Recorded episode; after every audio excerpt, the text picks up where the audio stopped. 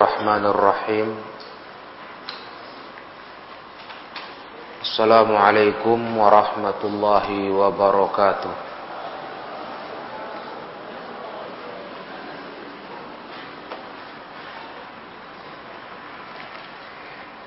إن الحمد لله نحمده ونستعينه ونستغفره ونعوذ بالله من شرور أنفسنا ومن سيئات أعمالنا من يهده الله فلا مضل له ومن يضلل فلا هادي له أشهد أن لا إله إلا الله وحده لا شريك له وأشهد أن محمدا عبده ورسوله يا أيها الذين آمنوا اتقوا الله حق تقاته ولا تموتن إلا وأنتم مسلمون يا أيها الناس اتقوا ربكم الذي خلقكم من نفس واحدة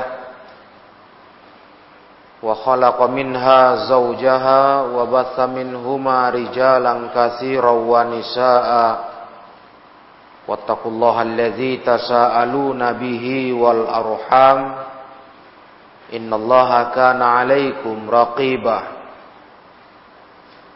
يا أيها الذين آمنوا اتقوا الله وقولوا قولا سديدا يصلح لكم أعمالكم ويغفر لكم ذنوبكم ومن يطع الله ورسوله فقد فاز فوزا عظيما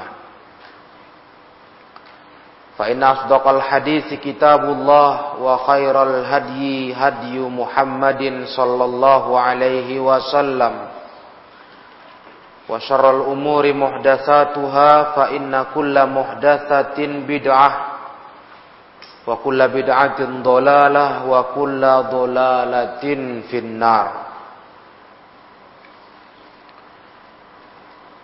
أما بعد Alhamdulillah Malam hari ini Kita masih melanjutkan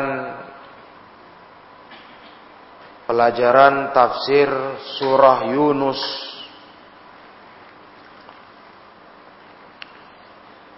Kita akan masuk ke ayat yang kelima Ayat lima dan enam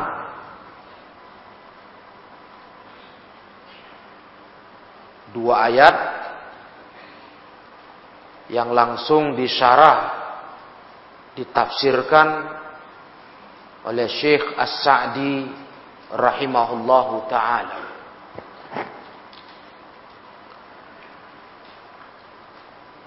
Ikhwani fiddin kaum muslimin rahimakumullah.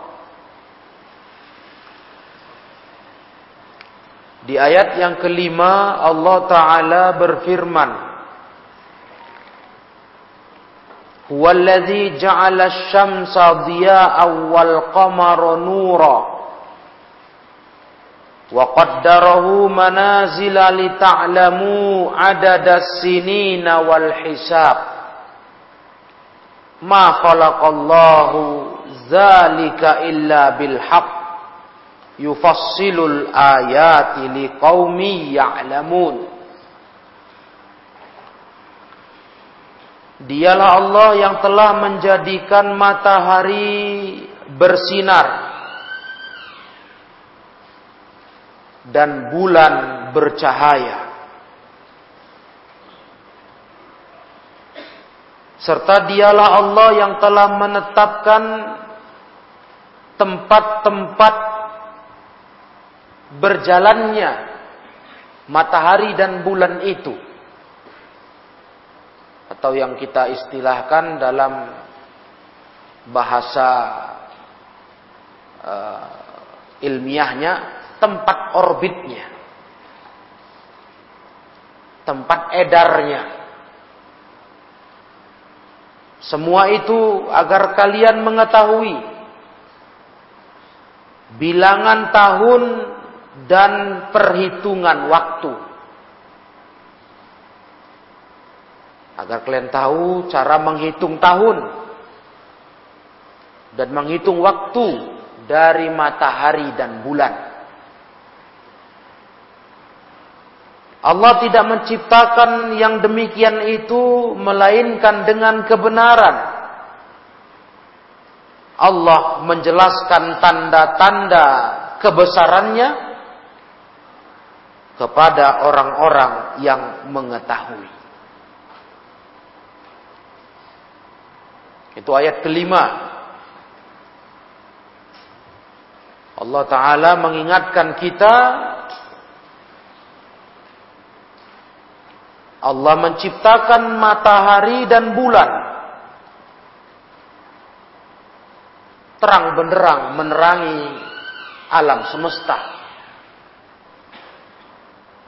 bersinar bercahaya berjalan di poros edarnya sesuai orbitnya. Itu semua Allah cipta agar kalian tahu dalam menghitung waktu. Bisa tahu menghitung tahun. Semua tidak Allah ciptakan kecuali dengan kebenaran. Begitulah Allah merincikan tanda-tanda kebesarannya kepada kaum yang mengetahui.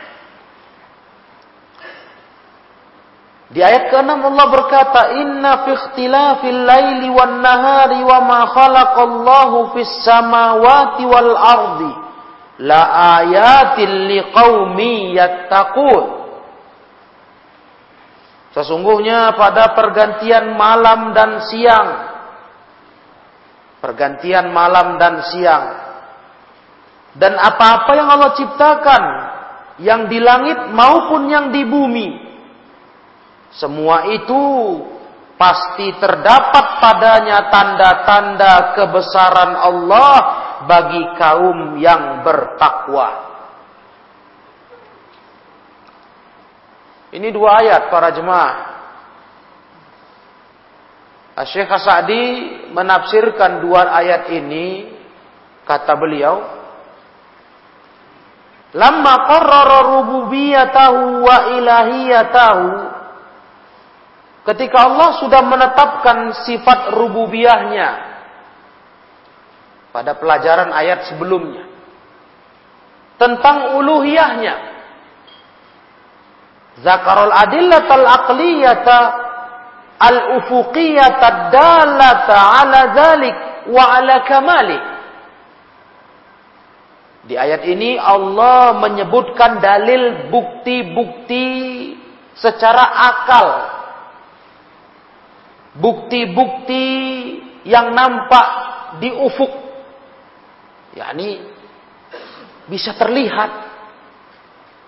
Yang menunjukkan semua itu bahwa Allah memang zat satu-satunya pencipta, pengatur alam semesta. Sifat rububiyah yang kita terus mengenal dengan istilah tauhid rububiyah. Begitu pula padanya terdapat sifat uluhiyah. Kalau sudah jelas Allah satu-satunya pencipta, pengatur alam semesta. Bukti dalilnya matahari, bulan, malam, siang beredar, berjalan tanpa sedikit pun menyala dari orbit dari waktunya, dari aturan terbit tenggelamnya. Nah, ini semua menunjukkan kesempurnaan Allah tabaraka wa taala fi asma'ihi wa sifati minasyamsi wal qamari was samawati wal ardi wa jami'i ma khalaqa fihima min sa'iri asnafil asnafil makhluqati. Sungguh para ikhwah yang mulia. Dalam dalil bukti yang ada di ufuk yang nampak mata kita itu menunjukkan kesempurnaan nama dan sifat-sifat Allah. Bukti dalil berupa matahari dan bulan, langit dan bumi dan semua yang Allah cipta di antara keduanya dari segala macam jenis makhluk. Itu cukup jadi dalil akan rububiyah Allah yang kemudian dari rububiyah kita faham memang pantaslah hanya Allah yang disembah. Karena Allah menyendiri dalam menciptakan semuanya, menyendiri dalam mengaturnya. Nah, dalam menentukan bagaimana perputaran perjalanannya. Maka Allah itulah zat yang satu-satunya pantas disembah oleh makhluknya. Wa akhbara annaha ayat liqaumi ya'lamun wa liqaumi yattaqun. Allah sebutkan tanda-tanda kebesaran itu, bukti-bukti itu itu adalah tanda-tanda bukti-bukti bagi kaum yang berilmu, bagi kaum yang bertakwa. Bagi kaum yang bodoh, yang nggak punya takwa kepada Allah, tentu kenyataan matahari bulan yang beredar dengan porosnya, di porosnya dan orbitnya. Malam berganti siang yang begitu teraturnya, itu nggak menyadari, menyadarkan dia adanya zat yang maha pencipta. Tak menumbuhkan perasaan bahwa ini semua ada yang mengaturnya. Dan dia esa. Nggak ada duanya. Karena kalau sudah ada duanya para ikhwah, nggak sendiri Allah, tentu akan kacau. Karena sudah dua keinginan, sudah dua kemauan. Kalau ada dua pencipta, dua pengatur, apalagi banyak, maka akan kacaulah tempat beredarnya matahari bulan, waktu berganti siang malam.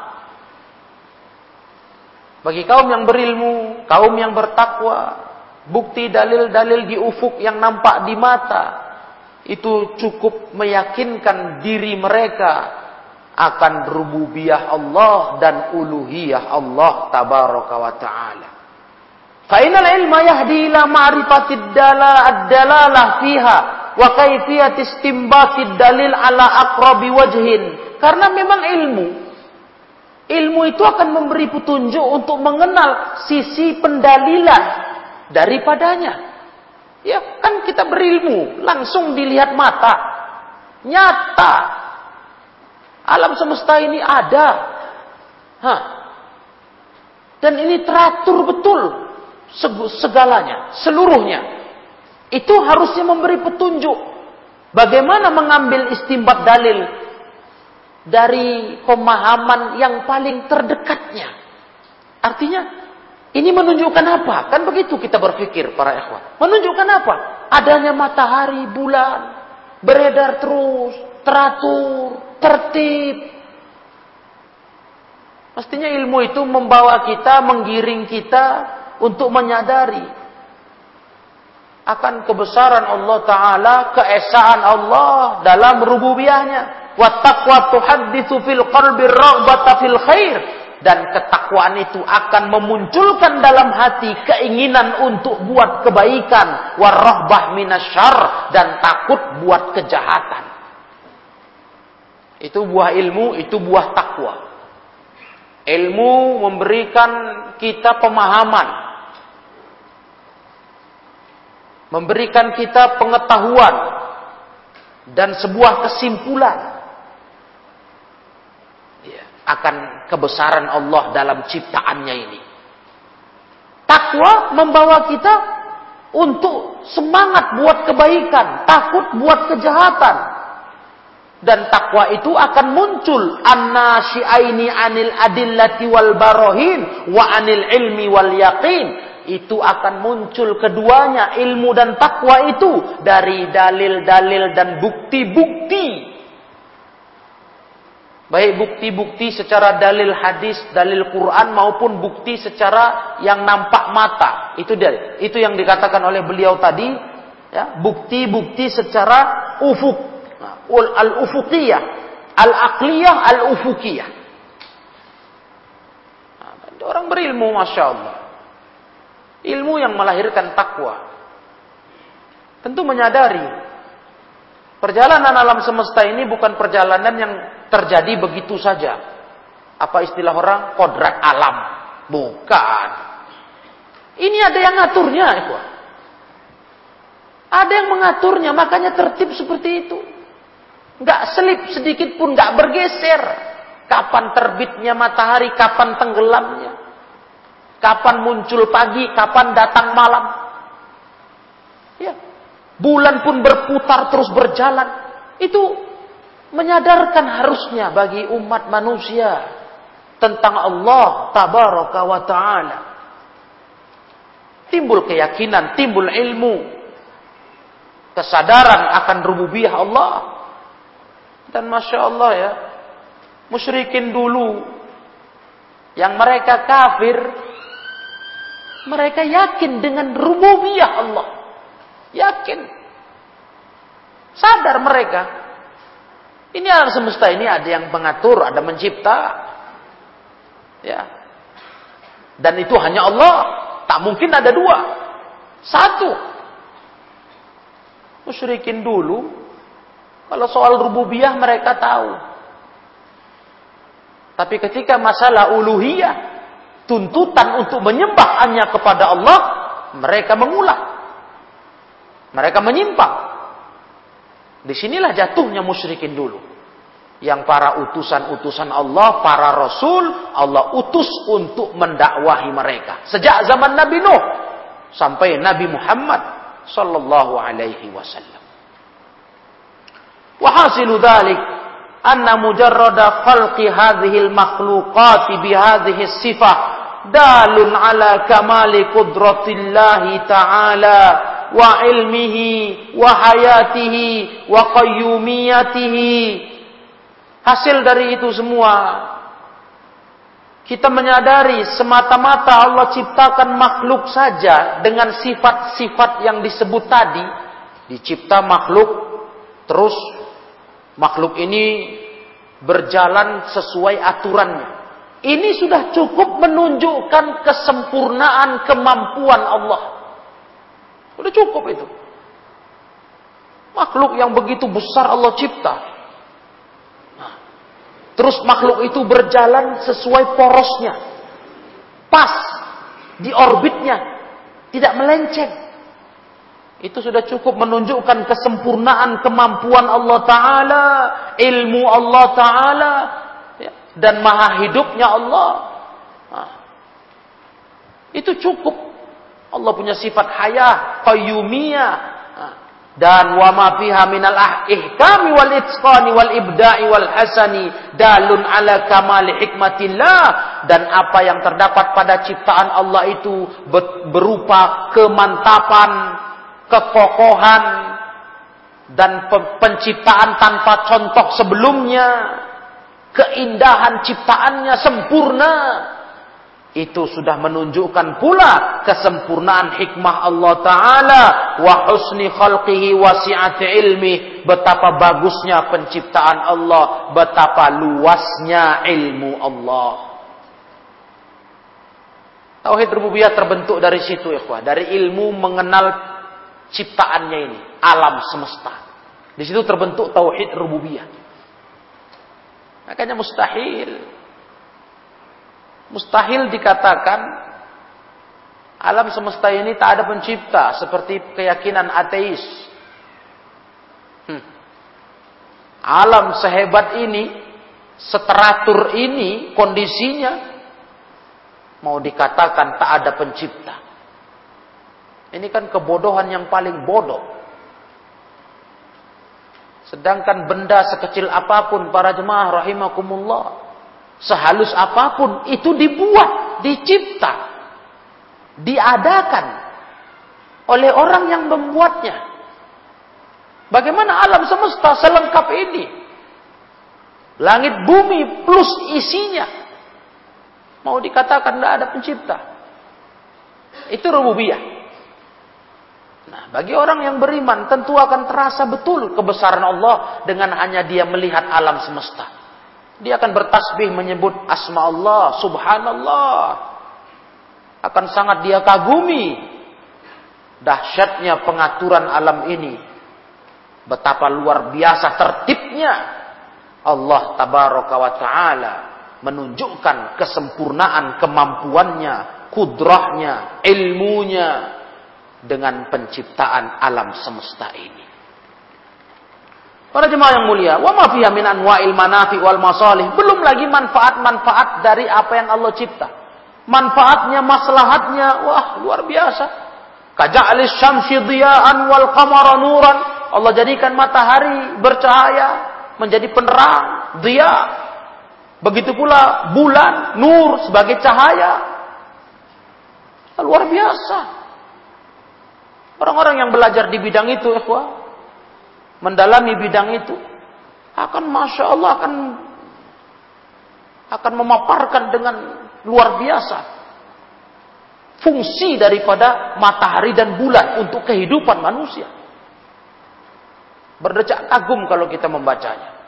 Hebat betul pengaruhnya untuk kehidupan manusia. Luar biasa.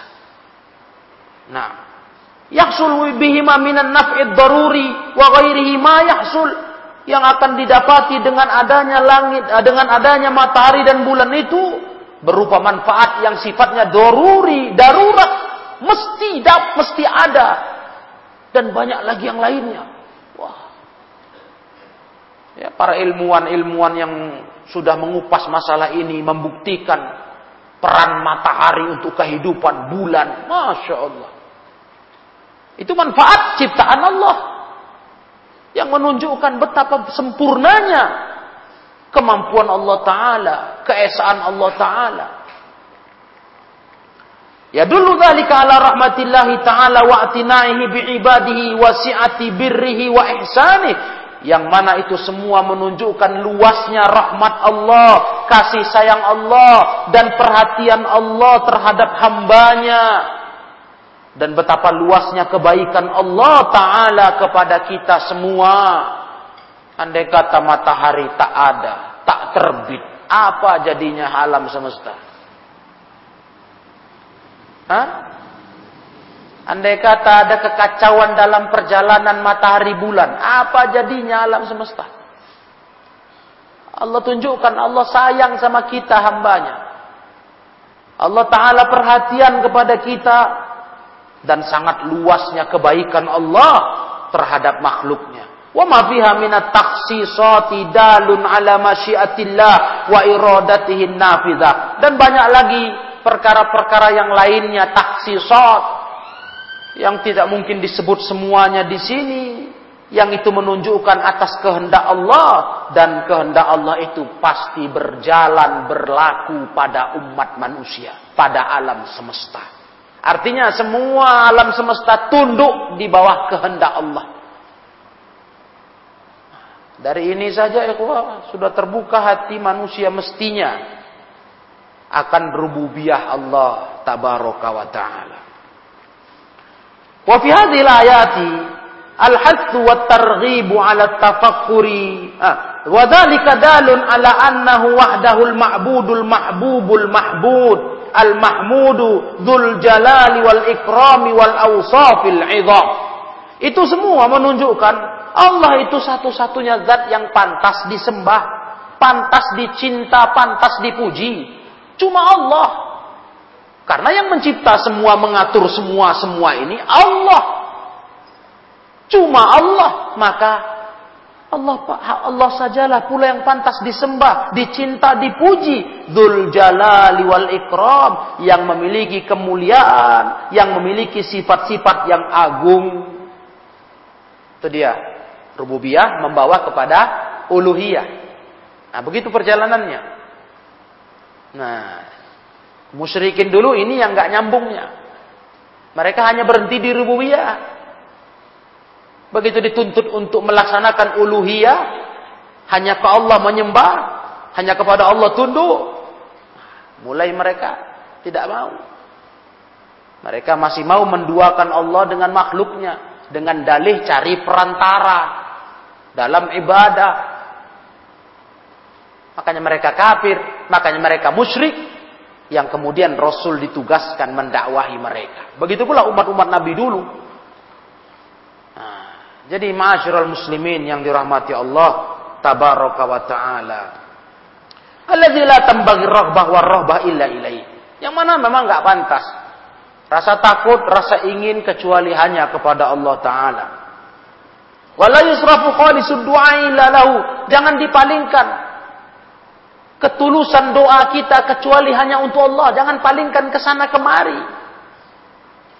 Jangan katakan saya nggak ingin berdoa langsung kepada Allah. Itu nggak sopan. Harus lewat orang-orang mulia, para wali, itu memalingkan.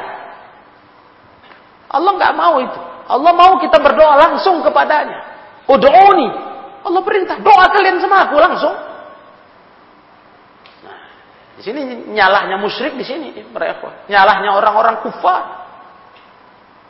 Mereka palingkan ketulusan doanya kepada selain Allah, bukan hanya kepada Allah, Seharusnya jangan begitu. La li ghairihi minal makhluqatil marbubat. Jangan diarahkan doa itu ke selain Allah dari kalangan makhluk yang mereka itu diatur Allah al-muftaqirati ila Allah fi jami'i syu'uniha kepada zat-zat yang miskin, butuh kepada Allah di segala urusannya. Makhluk itu kan miskin.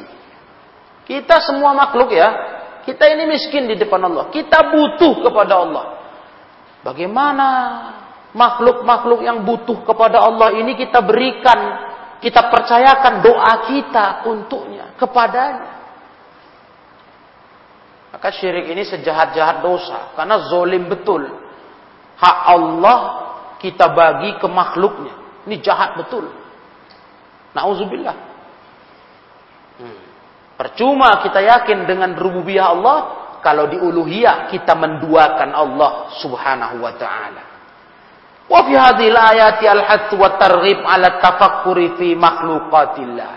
Maka di ayat ini juga ada anjuran. Anjuran dorongan kita untuk mau memikirkan tentang makhluk-makhluk Allah. Perintah itu tafakkaru fi khalqillah wala tafakkaru fi zatillah. Kalian itu harusnya berpikir tentang makhluk Allah. Ah, pikirkan tentang alam semesta ini. Jangan pikirkan tentang zat Allah. Tidak boleh. Jangan dipikir-pikir tentang zat Allah. Bentuknya. Jangan. Kalau mau mikir, pikirlah makhluk Allah. Itu dianjurkan. Iya, biar sadar kita akan kebesaran Allah Ta'ala. Biar kita betul-betul paham keesaan Allah dalam penciptaan pengaturan alam semesta. Nanti membawa kita untuk mentauhidkan Allah dalam ibadah, uluhiyah. Begitu. Kita dianjurkan memikirkan makhluk-makhluk Allah. Wan nazar fiha biainil i'tibar. Pandanglah ciptaan Allah ini semua dengan mata yang penuh mengambil pelajaran. Mata yang mengambil ibrah. Iktibar. Hmm. Lihat ikhwan fillah yang mulia. Sampai saya teringat. Mungkin kalau susah kali harus melihat langit, matahari, bulan, bintang dan sebagainya. Mesti mendongak kepala. Sampai kata ulama, bahkan di dalam tubuhmu penciptaan badanmu di situ terdapat tanda-tanda kebesaran Allah Ta'ala. Kalau kau memikirkannya. Ya. Penciptaan kita, kita punya anggota tubuh. Ini terdapat tanda-tanda kebesaran Allah Ta'ala. Di badan kita sendiri. Aduh, luar biasa ikhwah. Ciptaan Allah ini luar biasa. Pikirkanlah itu. Jadikan itu pelajaran, ibrah, itibar. Fa inna bidzalika tanfatihul basira. Dengan itu akan terbuka mata hati kita, mata kita, pandangan kita akan terbuka lebar akan kebesaran Allah dan keesaannya. Tanfatihul basira. Wa yazdadul iman wal aqlu. Bertambah iman dan akal kita. Kalau kita perhatikan makhluk Allah, kita perhatikan ciptaan Allah sampai ke tubuh kita sendiri. Ya Allah, Sampai nggak bisa habis mereka kalau kita kaji satu persatu dari fungsi anggota tubuh yang Allah cipta. Satu persatu. Betul-betul kita terus mengucap, memuji, dan membesarkan asma Allah. Karena takjubnya kita. Luar biasanya Allah Ta'ala menciptakan kita para hambanya alam semesta. Luar biasa. Nah. Wa taqwal qarihah wa fi ihmali dzalika tahawunun bima amarallahu bi. Makin kuat semangat tujuan kita mencari Allah Ta'ala. Mengikuti agama Allah Ta'ala. Tapi kalau kita remehkan itu semua, kita akan menjadi orang yang meremehkan apa yang diperintahkan Allah. Wa ighlaqun li ziyadatil iman wa jumudun lidzihni wal qarihah. Itu akan menyebabkan kita menutup kesempatan bertambah iman. Kalau kita malas ngambil pelajaran dari makhluk Allah. Malas mengambil ibrah kita akan menutup pintu bertambah iman dan akan kita jatuh kepada jumud. Jumud. Ya, jumud yang menimpa akal. Menimpa semangat kita, tabiat kita. Nah, jadi jumud. Jadi bodoh, jadi uh, keras, kaku. nggak berkembang. Kalau kita malas mengambil pelajaran dari ciptaan Allah Ta'ala. Subhanallah. Ayat 5 sampai 6 ini betul-betul Allah ingin menunjukkan kebesarannya, menceritakan kesempurnaannya kepada hamba. Ya, di dua ayat ini. Ayat 5 sampai 6 surat Yunus. Allah ingin menunjukkan, menceritakan kebesarannya kepada hamba keagungannya dalam penciptaan dan pengaturan. Untuk apa? Allah beritahukan ini kepada kita untuk kita menyadari memang hanya Allah yang patut disembah. Itu dia. Membawa kita kepada tauhid uluhiyah. Nah, jadi itu maksud Allah bercerita dengan dua ayat ini agar manusia benar-benar tunduk dalam ibadah hanya kepadanya. Karena nggak ada nggak ada duanya Allah mengatur ini semua. Tak ada saingan, tak ada sekutu teman. Maka kalau menyembah pun ya cuma ke Allah sajalah. Selain Allah makhluk, makhluk yang butuh kepadanya. Bagaimana mau kita berikan jatah Allah, hak Allah kepada makhluknya? Ini sebesar-besar kezoliman. Azlamul zulm sejahat-jahat dosa. Makanya orang musyrik itu orang paling jahat. Paling jahat di muka bumi. Paling zolim. Dia beri hak Allah kepada makhluk-makhluknya. Nauzubillah minasyirki wa minal kufri. Nah berikutnya kaum muslimin ikhwanifiddin rahimakumullah. Allah berfirman ayat 7 sampai 8. Innal ladzina la yarjuna liqa'ana wa radu bil hayatid dunya watma'annu biha walladzina hum an ayatina ghafilun ulaika ma'wahumun nar bima kanu yaksibun Apa kata Allah Ta'ala? Sesungguhnya orang-orang yang tidak mengharapkan bertemu dengan kami. Tidak mengharapkan berarti tak percaya ketemu Allah nanti. Orang yang nggak punya program untuk ketemu Allah. nggak punya harapan untuk itu.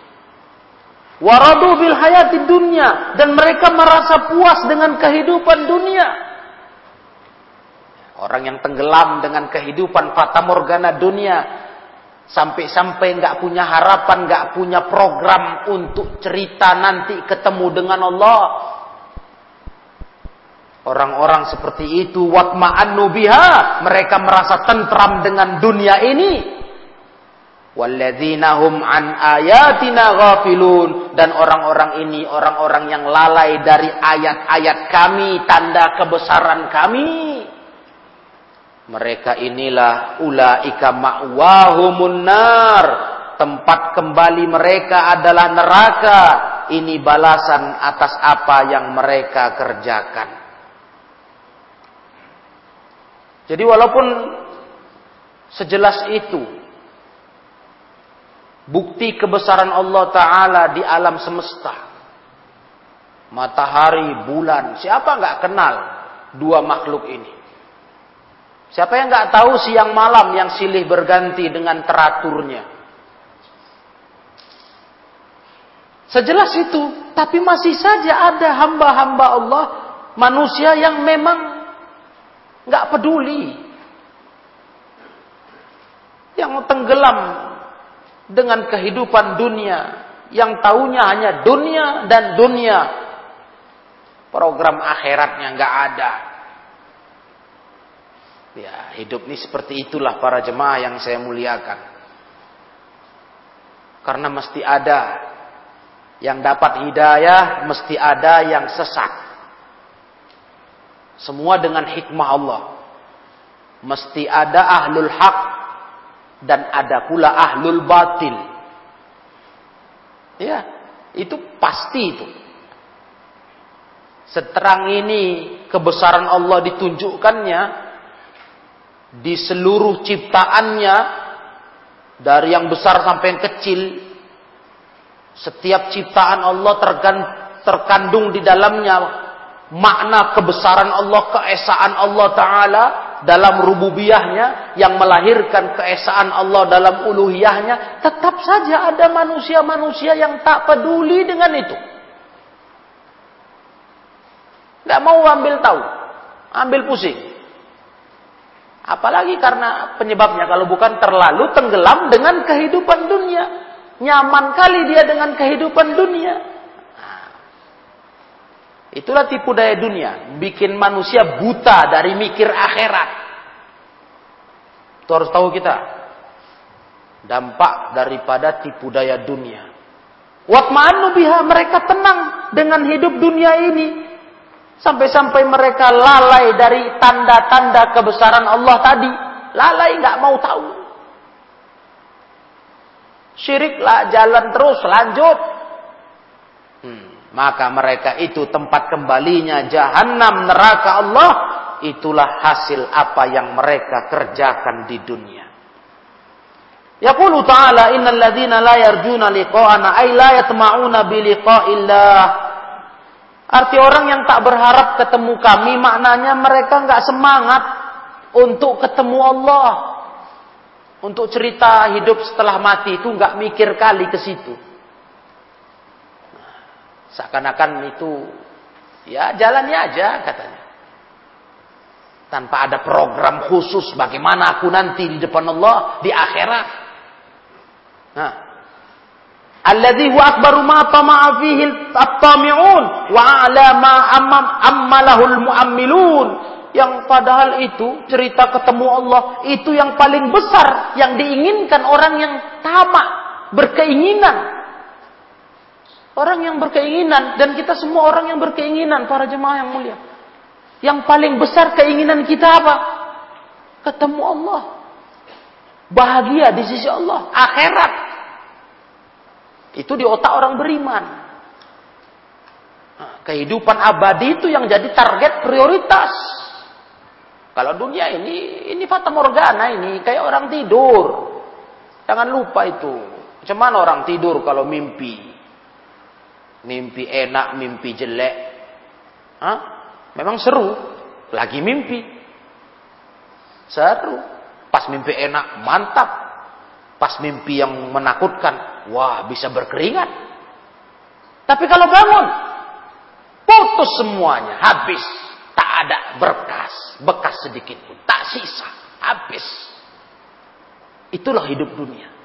Rasul gambarkan seperti orang tidur lagi mimpi. Kalau bangun, selesai cerita mimpi, habis. Nah, para jemaah yang dirahmati Allah tabaraka taala. Orang beriman punya program akhirat. Kalau orang yang sudah tenggelam dengan dunia, radu bil hayati dunia ini, ini orang-orang yang tidak punya semangat untuk akhirat. Cuma cerita dunia ke dunia. Jadi apa yang diinginkan oleh orang-orang yang punya keinginan yang paling tinggi ketemu Allah, a'lama ammalahul muammilun. Ini yang paling tinggi dari apa yang diangan-angankan orang yang berangan-angan, ya. yakni ketemu Allah, bahagia di sisi Allah, bal a'radu an dzalik wa kadzdzabu bih. Bahkan mereka orang-orang yang tak tak mau tahu ini berpaling dari keinginan ketemu Allah, bahkan kadang mereka dustakan. Ada yang sekedar berpaling, cuek, nggak mau peduli. Ada yang nggak percaya, kadzabu. Kalau kafir sampai ke situ tahapnya, nggak yakin dengan hari akhirat. Pokoknya kalau kita hidup dunia ini, hidup kalau mati selesai. Nggak ada cerita lagi setelah itu. Itu orang kafir. Kalau orang-orang Islam yang ber, berislam dia mengakunya beriman, banyak ikhwah yang mereka nggak peduli dalam arti berpaling, nggak peduli dengan cerita akhirat. Nah, itu udah parah itu. Atau paling tidaknya mereka masih mikir, masih ada terbersitnya mikir mati setelah mati, tapi kecil kadarnya. Persentasinya kecil. Ambisinya hanya kehidupan dunia. Waradu bil hayati dunia. Hanya mau senang dengan hidup dunia. Badalan anil akhirah. Sebagai pengganti akhirat. Uh, memang betul-betul orang yang tertipu dengan dunia ini. Ya memang dunia ini menipu Hmm, menipu kan? Allah yang bilang menipu. Mataul ghurur. Kesenangannya menipu. Dan dunia ini indah menyenangkan yang Rasulullah gambarkan adunya hulwatul khadirah manis hijau tapi orang beriman nggak seperti itu mereka orang orang beriman dididik agama untuk senantiasa sadar dunia ini hanya tempat sementara saja kita numpang lewatnya cuma ah, bukan penghuni tetap kita kita numpang lewat. Nah, kita ibarat musafir numpang lewat. Tujuan kita bukan ini. Ini tempat lewat. Nah, itu orang beriman. Sehingga mereka di dunia ini karena mereka mesti lewat di sini dan inilah tempat berbekal diri, ya tetap mereka perhatian dengan dunia tetap mau berurusan dengan dunia, tapi ini bukan segalanya, bukan skala prioritasnya. Bukan. Kan begitu? Tapi tetap dipikirkan. Yang Allah katakan wala tansa nasibaka dunia, jangan kau lupa jatah duniamu. Ya begitu yang betul. Jangan lupa. Ingat juga tapi tujuan utama adalah akhirat kita. Nah, Itulah hidup yang normal. Hidup orang beriman begitu. Mereka mikir dunia juga, tapi bukan ini segalanya. Mereka sadar ini hanya sementara, kesenangannya menipu dan tidak lama. Nah, watma'annu biha orang-orang yang berpaling tadi, yang ridho dengan dunia malah itma'annu ayrakanu ilaiha. Mereka tenang, merasa tentram dengan dunia. Wah, sudahlah tenggelam betul. Hah? Waja'aluha ghayata maramihim. Mereka jadikan dunia tujuan puncak tujuan mereka. Ghayata maramihim. Puncak tujuan, target utama. Pokoknya semua soal dunia, semua tentang dunia jadi otak itu. Wa nihayatu wa nihayatu qasdihim puncak tujuan hidup mereka. Cuma dunia. Fasa'aulaha wa akabbu ala lazzatiha wa syahwatiha. Maka mereka berusaha di hidupnya hanya untuk dunia. Dan mereka siap siap untuk terjerembab masuk dalam kelezatannya dan syahwatnya habis-habisan untuk dunia ini sudah umur semua habis potensi habis untuk merengguk kesenangan dunia dan kelezatannya inilah ahli dunia atau lebih tepat lagi mengambil bahasa hadis Nabi ini budak dunia. Hmm. Semua diukur dengan dunia, dunia, dunia saja. Akhirat jangan lupa. Itu paling paling kecilnya mereka. Cuman jangan lupa. Yang paling parah mengingkarinya. Hmm. Tak percaya lagi dia. Astagfirullahaladzim. Tidakkah mereka menyaksikan sendiri orang di dunia ini tak ada yang kekal abadi? Itu kan harus jadi pelajaran kan? Semua mati. Hmm. Dan dalam matinya mereka bukan bukan nggak ada datang keterangan tentang bagaimana nasibnya setelah mati. Artinya keterangannya ada sudah. Mungkin ada orang berkata, ya kita kan nggak tahu habis mati apa. Ada, tahu kita, ada dalil. Kurang berjaya apa, kurang hebat apa Fir'aun. Bukankah Fir'aun sudah mati? Dan apa kata Allah tentang nasib Fir'aun dan orang-orang bersamanya? An-naru yu'raduna 'alaiha ghuduwa wa 'ashiyya. Menunjukkan setelah mati ada lagi yang harus dijalani. Fir'aun dan bala tentaranya yang mati ditenggelamkan Allah. Itu mereka para ikhwan neraka Allah ditunjukkan yu'radun, ditunjukkan pagi, sore kepadanya. Untuk menyiksanya. Cukup ditampakkan aja dulu. Mestinya kan begitu kalau orang berakal. Ya. Kalau mati sudah ngaku dia. Buktinya nggak ada yang kekal abadi. Semua orang mati. Nah, soal setelah mati ada apa? Datang keterangannya kok. Bukan habis mati tanam jadi tanah selesai. Bukan. Ada lagi kehidupan lagi ikhwah. Alam barzakh. Kenapa nggak mikir ke situ manusia ini? Nah, jadi di sini ditegur kita, jemaah yang dimuliakan Allah tabaraka wa taala, ya, dari tingkah orang-orang yang berpaling dari akhirat, lebih pikirannya hanya dunia saja, yang kemudian tenggelam mencari kelezatan syahwat dunia, bi tariqin hasalat hasaluha, segala jalan yang dia tempuh untuk mendapatkan tujuan syahwat itu. Hmm. Betul mati-matian habis-habisan.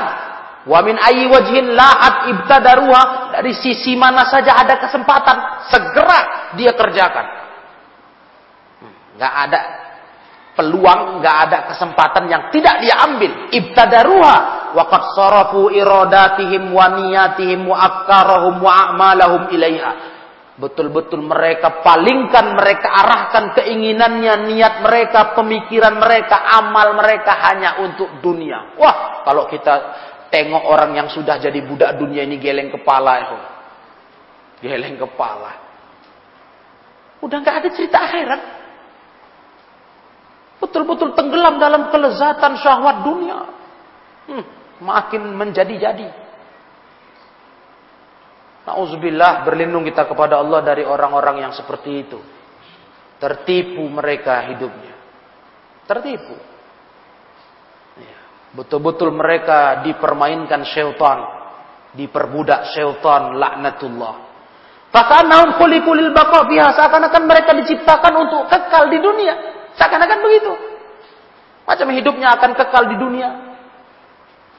Macamnya begitulah kalau nengok semangatnya mereka, bergairahnya mereka untuk dunia ini. Macam mau hidup selamanya. Wa ka'annaha laisat daru mamarin. Macamnya dunia ini bukan rumah tempat numpang lewat. Padahal kan memang sudah kita jelaskan tadi dunia ini tempat numpang lewat kita. Eh, bukan ini tujuan kita kayak orang safar. Pasti kita akan lewat melewati kota demi kota tapi kan kita tahu kota demi kota itu bukan tujuan kita itu kita cuma lewat saja. Nah, tujuan kita adalah yang kita maukan dan belum sampai. Dan tujuan kita di dunia ini akhirat belum sampai. Adapun dunia ini cuma numpang lewat. Begitu. Daru mamarrin. Yatazawwadu minhal musafirun ila daril baqiyatil lati ilaiha yarhalul awwalun wal akhirun yang dunia ini hanya tempat berbekal bagi para musafir. Orang safar di dunia yang tadi saya contohkan, kalau lewat di satu tempat kota, ya kalaupun dia singgah, singgah untuk berbekal. Bukan untuk tinggal, karena bukan itu tujuan. Secantik apa pun kota itu, tempat dia singgah, dia pasti nggak akan berhenti di situ selamanya. Karena bukan itu tujuan kampung halaman yang dia mau. Kan begitu normalnya orang safar kan? Mau singgah di mana pun, di kota mana pun, nggak mungkin dia terus nggak nggak jalan lagi. Oh mantap kota ini. Hah? Inilah sudah tempatku. Enggak. Dia akan lanjut. Dia akan berangkat terus sampai ke tujuannya. Nah, cuman di tempat-tempat dia singgah tuh, ya dia betul butuh perbekalan, butuh belanja keperluan. Nah, gitulah kita di dunia ini kata kata ulama. Ya, tempat untuk berbekal diri yang mana para eko yang mulia orang dulu sampai orang yang akan akhir nanti berangkat semua meninggalkan dunia mana ada yang tinggal menetap di sini semua akan pergi pindah ke alam akhirat alam abadi wa ila naimiha wa ladzatiha syammaral muwaffaqun dan kepada kenikmatan dan kelezatannya orang yang terbimbing bersemangat meraihnya ya ini tujuan kita akhirat kenikmatan kelezatan akhirat yang semangat kita kejar ikhwan.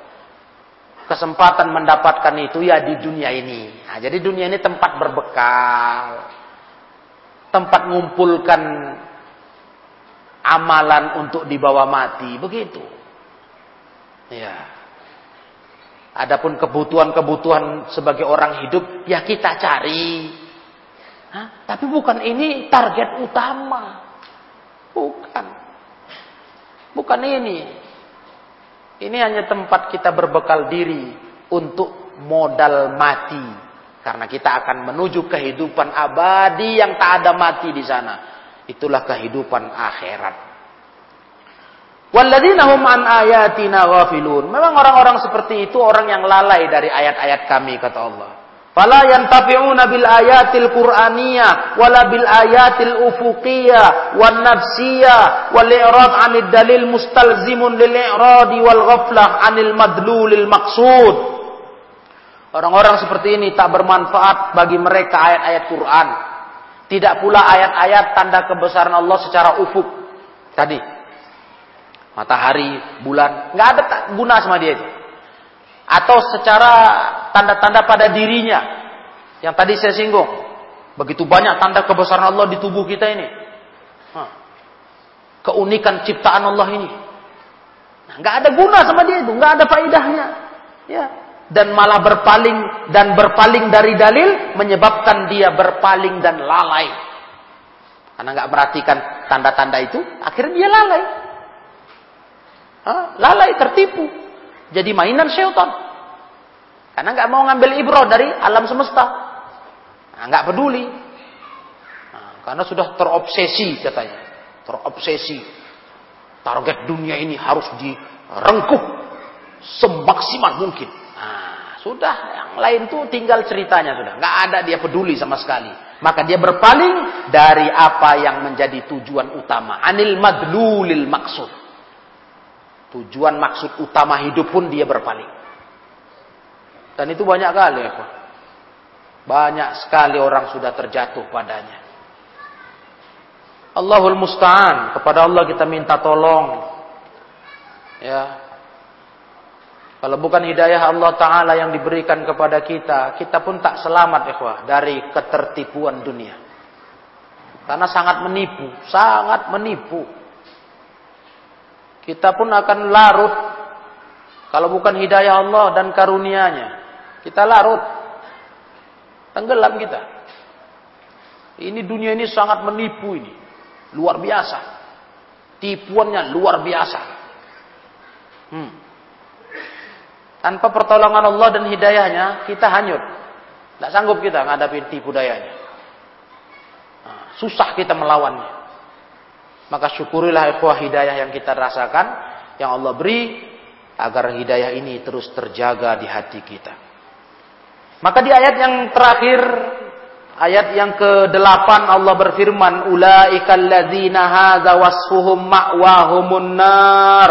Orang yang seperti ini sifatnya, yang tertipu dunia, yang hanya dunia saja pikirannya, mereka ini orang-orang yang tempat kembalinya adalah neraka. Ay maqarruhum wa maskanuhum allati la yarhaluna anha. Itu tempat tinggal mereka tempat menetap mereka. Mereka nggak akan pergi lagi darinya. La yarhaluna anha. Nggak akan pergi lagi dari neraka itu. Di situ aja lah terus selamanya Itu ancaman Allah kepada mereka-mereka yang lalai dari ayat Allah dan hanya fokus kepada dunia. Maka di sini saya ajak para ikhwah, khususnya ke diri saya dan ikhwah sekalian. Jangan pernah merasa cemburu dengan melirik para ahli dunia yang sedang bebas-bebasnya menikmati kelezatan dan syahwatnya. Jangan pernah cemburu dan melirik ke mereka. Kenapa? Itulah jatah mereka memang. Dunia ini surga mereka. Yaitu jatah mereka. Kalau orang beriman bukan itu jatahnya. Orang beriman dunia ini ya kayak penjara. Bagi mereka kata Nabi. Ad-dunya si jenul mu'min. Jangan lupa. Dunia ini penjara orang beriman. Wajannatul kafir. Surganya orang kafir. Jadi ketika mereka kita tengok betul-betul kayak menikmati surganya. Memang jatah mereka itu, biar saja. Nanti di akhirat tak dapat dia lagi kenikmatan itu. Yang ada hanyalah neraka, dia tinggal selamanya. Hmm. Jangan kita tergoda melirik mereka kayaknya bahagia kali. Hidup bebas tanpa kendali. Ah, luar biasa kalau kita lihat mereka. Betul-betul nyantai, betul dia jalani segala yang dia mau. Kok kayaknya enak kali hidup kayak gitu. Itu memang jatah mereka, jangan cemburu. Ya, memang masing-masing ada jatah. Orang beriman, jatah surganya di akhirat. Di dunia ibarat penjara. Kita dilarang ini, dilarang itu, harus begini, harus begitu. Diatur ketat. Nah, tidak apa-apa. Karena jatah surga kita, jatah bersenang-senang kita orang beriman, jatah bebas kita buat semaunya ada nanti di surga. Kalau jatah mereka di dunia, biar mereka ambil itu, tidak apa-apa. Jadi masing-masing ada jatahnya. Makanya kita nggak usah cemburu, nggak usah malah berharap berangan-angan kayak mereka. Nauzubillah. Jangan ikhwah, nanti habis jatah kita. Kalau kita pengen ngambil jatah kayak mereka, nanti nggak ada lagi di akhirat. Nah, sedangkan jatah yang mereka ambil di dunia sebentar itu. Sebentar dan menipu. Mana ada kesenangan dunia yang nggak menipu? Semua ada bat, ada batas maksimalnya. Nanti timbul kejenuhan, kebosanan. Ya kan namanya kesenangan dunia. Mana ada yang yang tanpa batas? Nggak semua berbatas. Itu mau kita kejar. Sedangkan jatah kesenangan akhirat itu bebas tanpa batas. Tak ada kata bosan. Bahkan untuk makan aja tak ada istilah kenyang. Macam mana nikmatnya itu? Makan nggak ada rasa kenyang. Apa nggak enak aja? Karena makanan seenak apa pun kalau udah kenyang jadi tak enak itu. Bisa kau bayangkan itu? Makan nggak ada rasa kenyang, berarti enak terus makannya. Itu di surga. Itu kata ayat-ayat Allah. Karena kalau di dunia ini makannya enak makan, kalau kita lagi lapar, kalau udah kenyang, apa yang enak? Begitulah hidup ini, kuah. Betul menipu lah sudah. Cuma kadang kita lupa. Ah, lupa, tergoda juga. Kepada Allah kita mohon hidayahnya. Nah, dan para jemaah yang mulia, ah, mereka ini bimakan yaksibun mendapatkan neraka tadi itulah hasil usaha mereka di dunia minal kufri dengan kekufuran mereka wasyirki wa anwa'il ma'asi buat syirik beragam macam maksiat nah.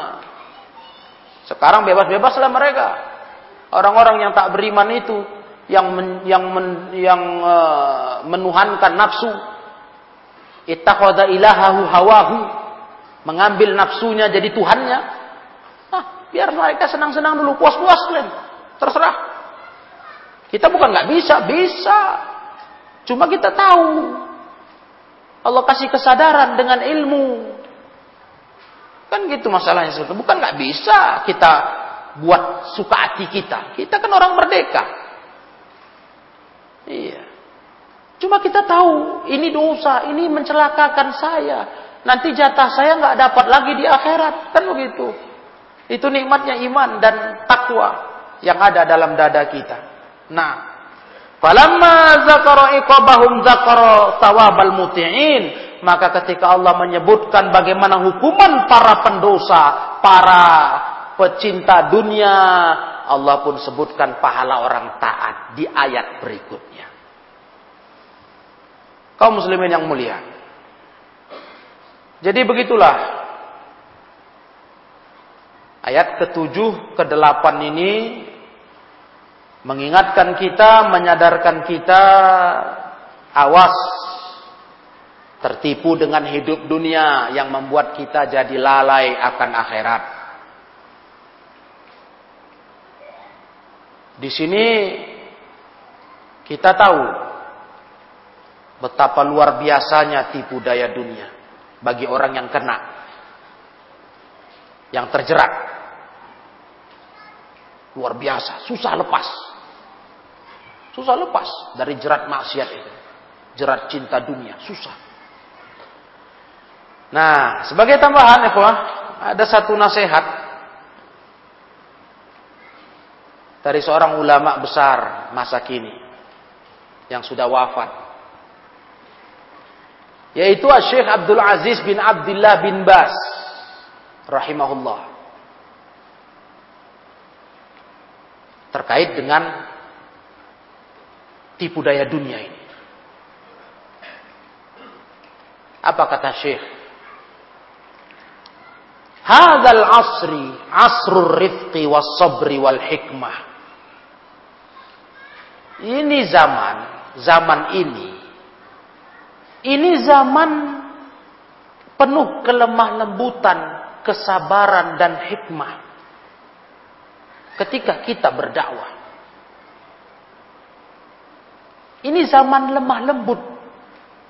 Zaman harusnya mengkedepankan sabar dan penuh hikmah. Karena zaman ini walaisa asru syiddah. Ini bukan zaman bersikap keras. Tapi zaman berlemah lembut. Kenapa?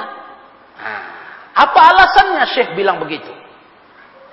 An-nasu aktaruhum fi jahlin wa fi ghaflatin wa ithari dunya. Karena manusia di zaman kita ini banyaknya mereka bodoh, lalai, mereka memprioritaskan dunia.